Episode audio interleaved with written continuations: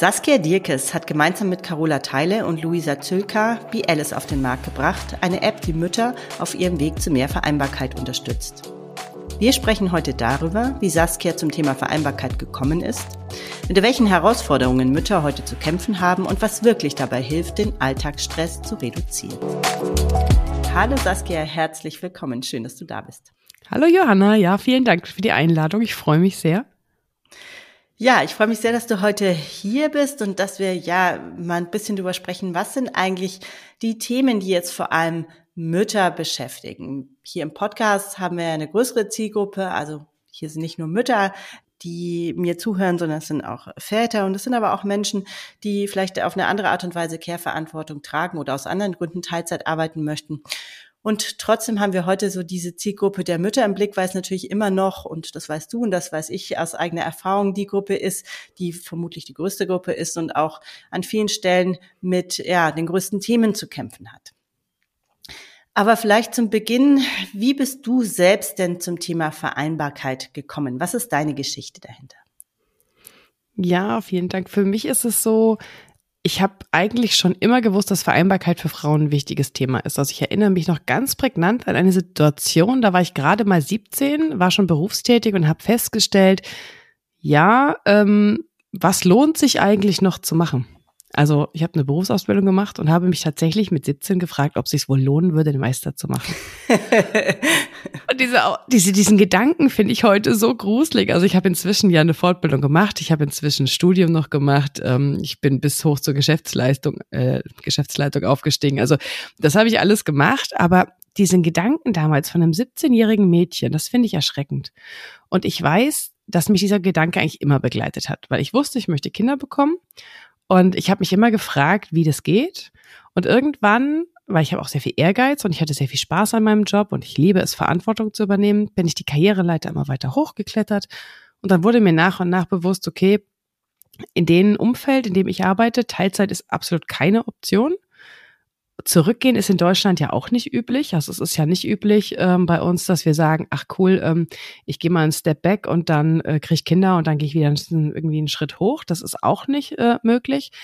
Also war in meinem Kopf schnell klar, okay, Vereinbarkeit muss möglich sein. Punkt. Also das gibt jetzt ja keine andere Option. Vereinbarkeit ist was, das muss halt irgendwie funktionieren. Und äh, damals auch noch ganz blauäugig dachte ich, ja, ist ja super, ne? Also in Deutschland hast du ja ein Recht auf einen Kita-Platz ab einem Jahr. Knaller. Sache erledigt, ne? Vereinbarkeit. So. Also ich finde es total super, wie man so im Nachhinein überlegt, wie man gedacht hat. Ähm, tatsächlich ähm, habe ich mit meinem Partner da frühzeitig drüber gesprochen und es hat für uns ganz gut hingehauen. Wir haben beide Vollzeit gearbeitet, unser erstes Kind bekommen, haben uns dann aber auch überlegt, dass wir eigentlich, ähm, unsere Traumvorstellung wäre, beide ein Stück weit zu reduzieren. Und ähm, genau, habe aber nach und nach auch gemerkt, dass es schon nicht ohne ist, dass man sich extrem viel abgrenzen muss. Ähm, ich fand sehr überraschend der Druck, der schon in der ersten Schwangerschaft aufgebaut wurde. Also ich habe sehr klar formuliert, welches Modell ich fahren möchte, wie ich das haben möchte. Für mich war das auch ganz klar. Und eigentlich hat jeder um mich rum mir gesagt, nee, machst du eh nicht und kommst eh nicht wieder. Und also wie viel demotivierende Kommentare man in der Schwangerschaft schon über sich ergehen lassen muss. Und dann kommen ja noch nicht mal die Zeiten, die wirklich anstrengend für einen sind. Und dann haben viele Menschen ja noch im Umfeld Menschen, die ihnen auch gleichzeitig sagen, wie sie als Mutter zu sein haben, was sie zu machen haben. Oder ein Partner, der nicht unterstützend ist, der nicht ähm, auf die Idee kommt, irgendwie auch Teil der Familie aktiv sein zu wollen. Und da habe ich sehr schnell gemerkt, okay, ich mache das hier gerade möglich, aber mit allen Tools, die ich habe, mich abzugrenzen, deutlich zu machen, was ich will. Ohne das, ohne die Art Typ, die ich bin, wäre das ein Ding der Unmöglichkeit. Aber selbst für mich war es an dem Punkt, wo ich dachte, okay, das ist die größte Herausforderung. Ich habe echt krasse Führungspositionen bekleidet. Ich habe ähm, viele Herausforderungen meistern müssen, aber das war eine der größten. Und dass das der größte Knackpunkt in den Karrieren von Frauen ist, kann ich mir sehr gut vorstellen. Du hast jetzt gerade schon viele spannende Sachen gesagt, ähm, auf die ich gerne noch mal zurückkommen möchte. Aber zuerst vielleicht mal das äh, Feedback, was du gerade so erzählt hast, diesen Gedanken, den du als siebzehnjähriges äh, hattest, den hatte ich bisschen später tatsächlich, ich habe studiert und habe dann so mit Ende zwanzig so die ersten verantwortungsvolleren Jobs ähm, gehabt und habe mir tatsächlich auch, also habe mich da total wiedererkannt, ich habe mir auch diese Frage gestellt, ja, lohnt sich's denn jetzt für mich, ähm, mich da auf einen Job zu bewerben oder auf mhm. den nächsten Job oder die nächste Karrierestufe zu bewerben? Und heute, wie du jetzt auch gerade erzählt hast, finde ich auch diesen Gedanken unglaublich erschreckend und absurd mhm. tatsächlich. Mein Mann hat sich den sicherlich nie gestellt ja. oder nie hat nie so so gedacht, ja. ja. Und ich glaube, das sind echt die großen großen Themen, um die es geht und die großen, ja, die Dinge, die sich wirklich ändern müssen. Ja, genau. Also das ist auch das, was mir dann weiter begegnet ist, weil ich ähm, immer versucht habe, Frauen zu fördern. Also ich habe das große Glück, ähm, dass mir in die Wiege gelegt wurde, zu sagen, ich bin als Frau genauso viel wert wie Männer. Das war mir lange nicht klar, dass es keine Selbstverständlichkeit ist, dass ähm, viele Frauen leider nicht so aufgewachsen sind und nicht diesen Glauben haben. Und dadurch habe ich meine Karriere gemacht und ähm, war da stolz drauf, war glücklich damit, hat alles gut funktioniert. Habe aber viele Frauen gesehen, die sich das nicht so getraut haben und die aber ganz, ganz toll waren und die, die ich unbedingt fördern wollte und auch gefördert habe. Aber dann eben immer wieder gesehen habe, dass es sehr schnell wieder einknickt, ähm, dass wenn ich es schaffe zu überwinden, dass sie sich selbst nicht zutrauen, dann kommen wieder andere Punkte in ihrem Leben, die sie daran hindern. Oder eben spätestens, wenn ich die Firma verlassen habe, sind sie doch wieder zurückgegangen. Und das hat mich unglaublich frustriert. Jetzt hast du gerade schon angeteasert, ja, Thema Herausforderungen. Also mit welchen Herausforderungen haben Mütter heute zu kämpfen? Was sind aus deiner Sicht die größten Painpoints? Ja, ich glaube, wenn man anfangen würde bei der werdenden Mutter, dann ist es tatsächlich das, was ich gerade schon gesagt habe, dass erstmal ja gar keiner an sie glaubt und dass sie beruflich suggeriert bekommt, dass sie sowieso raus ist. Also ganz lustig finde ich so Systeme. Wir sind ja alle so stolz drauf, Prozesse geschaffen zu haben im Unternehmen. Diese Prozesse suggerieren dann der Frau auch, dass sie schon mal raus ist. Ähm, da gibt's ganz, ganz lustige Geschichten, ähm, die für Frauen aber einfach nur traurig sind. Ähm, gleichzeitig auch mit Partnerschaft, Umfeld und Co. Aber ich glaube, in dem Moment ähm, ist es noch gar nicht so das Schlimmste. Also die meisten Frauen stecken dann doch zurück, ähm, sind diejenigen, die eben später wieder in den Beruf einsteigen, in Teilzeit einsteigen und so weiter. Für mich wird es danach noch so richtig spannend. Es gibt bei den meisten Frauen einen Moment, wo sie dann merken, hm, okay, so ein paar Jahre haben die Kinder jetzt auch auf dem Buckel, die werden selbstständiger, aber irgendwie lastet immer noch alles bei ihnen. Sie sind immer noch total gestresst, total überlastet. Die meisten Frauen fragen sich, ob sie ihre, also die meisten Frauen sind dann ja in Teilzeit und fragen sich, ob sie ihre Teilzeit weiter reduzieren sollen. Gleichzeitig merken sie, dass der Gedanke irgendwie auch absurd ist, weil sie mehr Stunden machen, als sie in der Teilzeit sollten und eh schon das Gefühl haben, nicht alles unter einen Hut zu bekommen.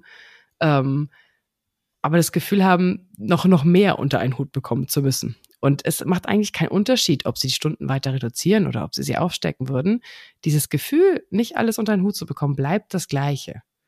Und gleichzeitig das Gefühl, das nicht teilen zu dürfen, nicht das Recht darauf zu haben, dass zum Beispiel, die meisten haben ja am Ende schon noch eine Partnerschaft, ähm, man von dem Partner das Gleiche verlangen könnte. Also ich finde es zum Beispiel super spannend, wenn wir mit Frauen sprechen, die wirklich, wirklich schon ähm, an einer sehr harten Grenze der Überlastung sind, dann ist der zweite oder dritte Satz, den sie oft sagen, das kann ich meinem Partner nicht zumuten. Mhm. Und da bin ich immer sehr überrascht. Denn also, wäre ich auch, ja. Ich wüsste jetzt nicht, warum nicht. Ja, ja, ja. Ja, genau. Also an dem Punkt, sich das erlauben zu dürfen, ne? Dass, ähm, dass die eigenen Bedürfnisse wieder im Fokus stehen. Als hast du gerade sozusagen ähm, aus einer ja, anderen Perspektive beschrieben, was sind das äh, die Herausforderungen? Ich nehme mal, so wie ich dich wahrnehme, an, dass äh, du anders tickst, ja. Würde ich vermuten. Also wie hast du das selbst erlebt oder warum ist es bei dir auch anders vielleicht? Ja, also ich glaube tatsächlich, ich habe da lange drüber nachgedacht, äh, es gibt ja sehr viele Debatten äh, aktuell dazu, ähm, was privilegiert sein ausmacht. Und ich bin finanziell nicht privilegiert aufgewachsen, das nicht. Ähm, und mir ist es sehr wichtig, dass Menschen zugeben, ähm, in gewisser Weise privilegiert, wie zum Beispiel durch Bildung und Co. zu sein. Und mir ist aber sehr schnell aufgewachsen, dass ich aus meiner Perspektive sehr privilegiert aufgewachsen bin, was dieses Thema angeht, eine, ja, hauptsächlich Mutter gehabt zu haben, die mir frühzeitig klar gemacht hat, dass meine Bedürfnisse genauso wichtig sind wie die der anderen. Mhm. Und dass ich für das, was ich möchte und was mir wichtig ist, einstehen soll. Und das fällt mir tatsächlich nicht besonders schwer. Mhm. Und ich habe die gleichen Diskussionen mit meinem Partner wie jede andere Frau auch. Der kleine, feine Unterschied ist nur, dass ich mir nie die Frage stelle, ob die Diskussion das jetzt gerade wert ist, weil für mich gibt es keine andere Option. Für mich ist immer die Frage, wenn ich dieses Gespräch jetzt nicht führe, wenn ich jetzt hier an dem Punkt nicht für mich einstehe, dann ist das einer von vielen und es wird ja weiter einreißen. Und deswegen, ja, ist das am Ende meist keine Option für mich. Hm.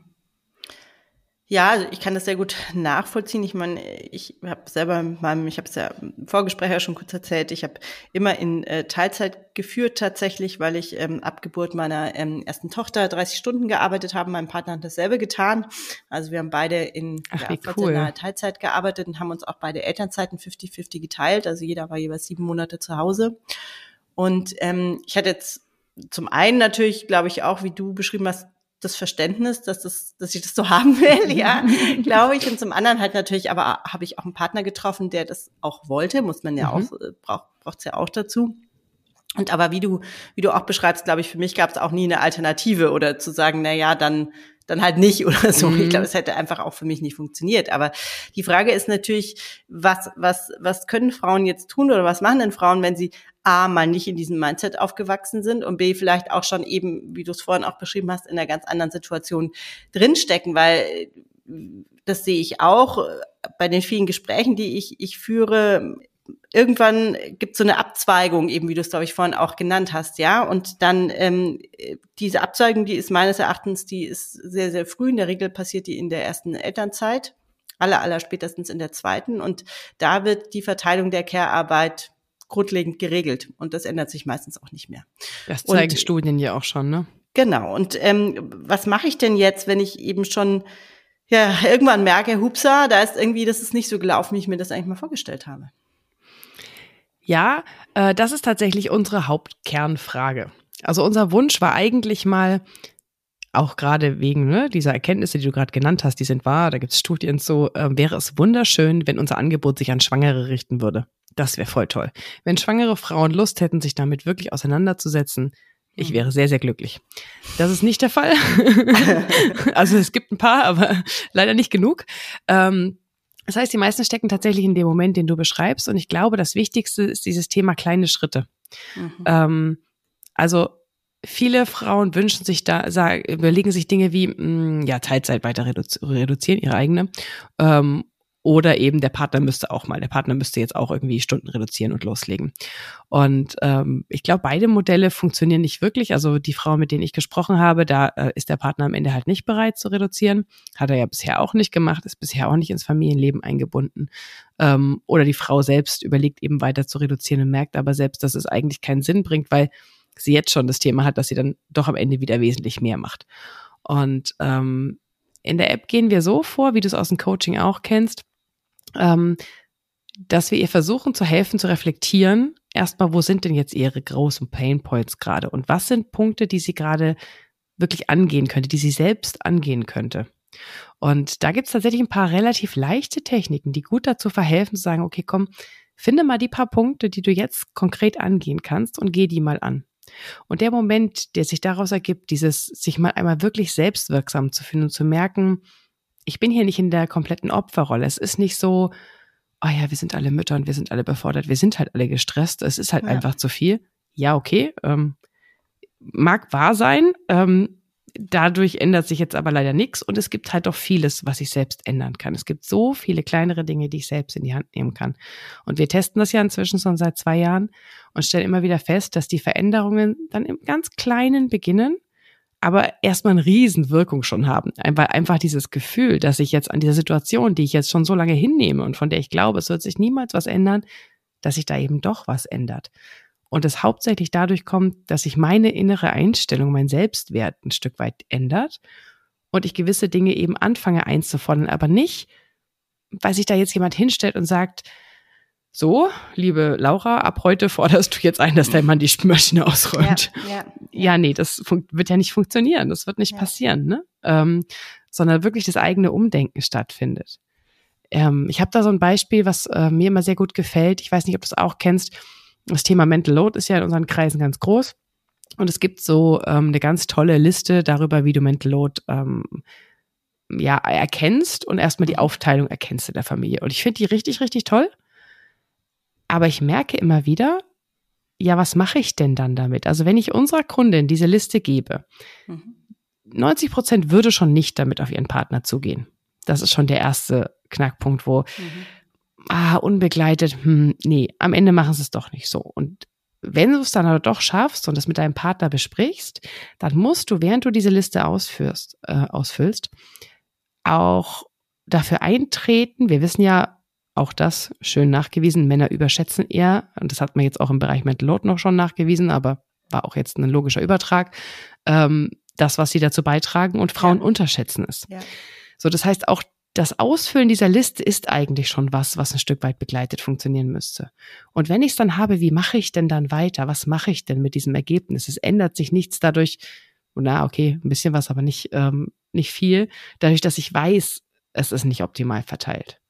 Und das ist was, wo wir gesagt haben, okay, da, da braucht es eine Begleitung und da braucht es mehr als, ähm, als Einzelcoaches. Wir würden uns das wünschen, wir würden uns sehr wünschen, dass jede Frau mit dem Geburt eines Kindes einfach einen Coach an die Seite bekommt. Das wäre voll cool. ja. Aber da sind wir leider noch nicht. Ja, also wo, wo ich gedanklich gerade so ein bisschen ähm, hängen geblieben ist, ist tatsächlich der Punkt, ähm, dass du gesagt hast, ja eigentlich müsste jede Schwangere sich mit dem Thema auseinandersetzen. Mhm.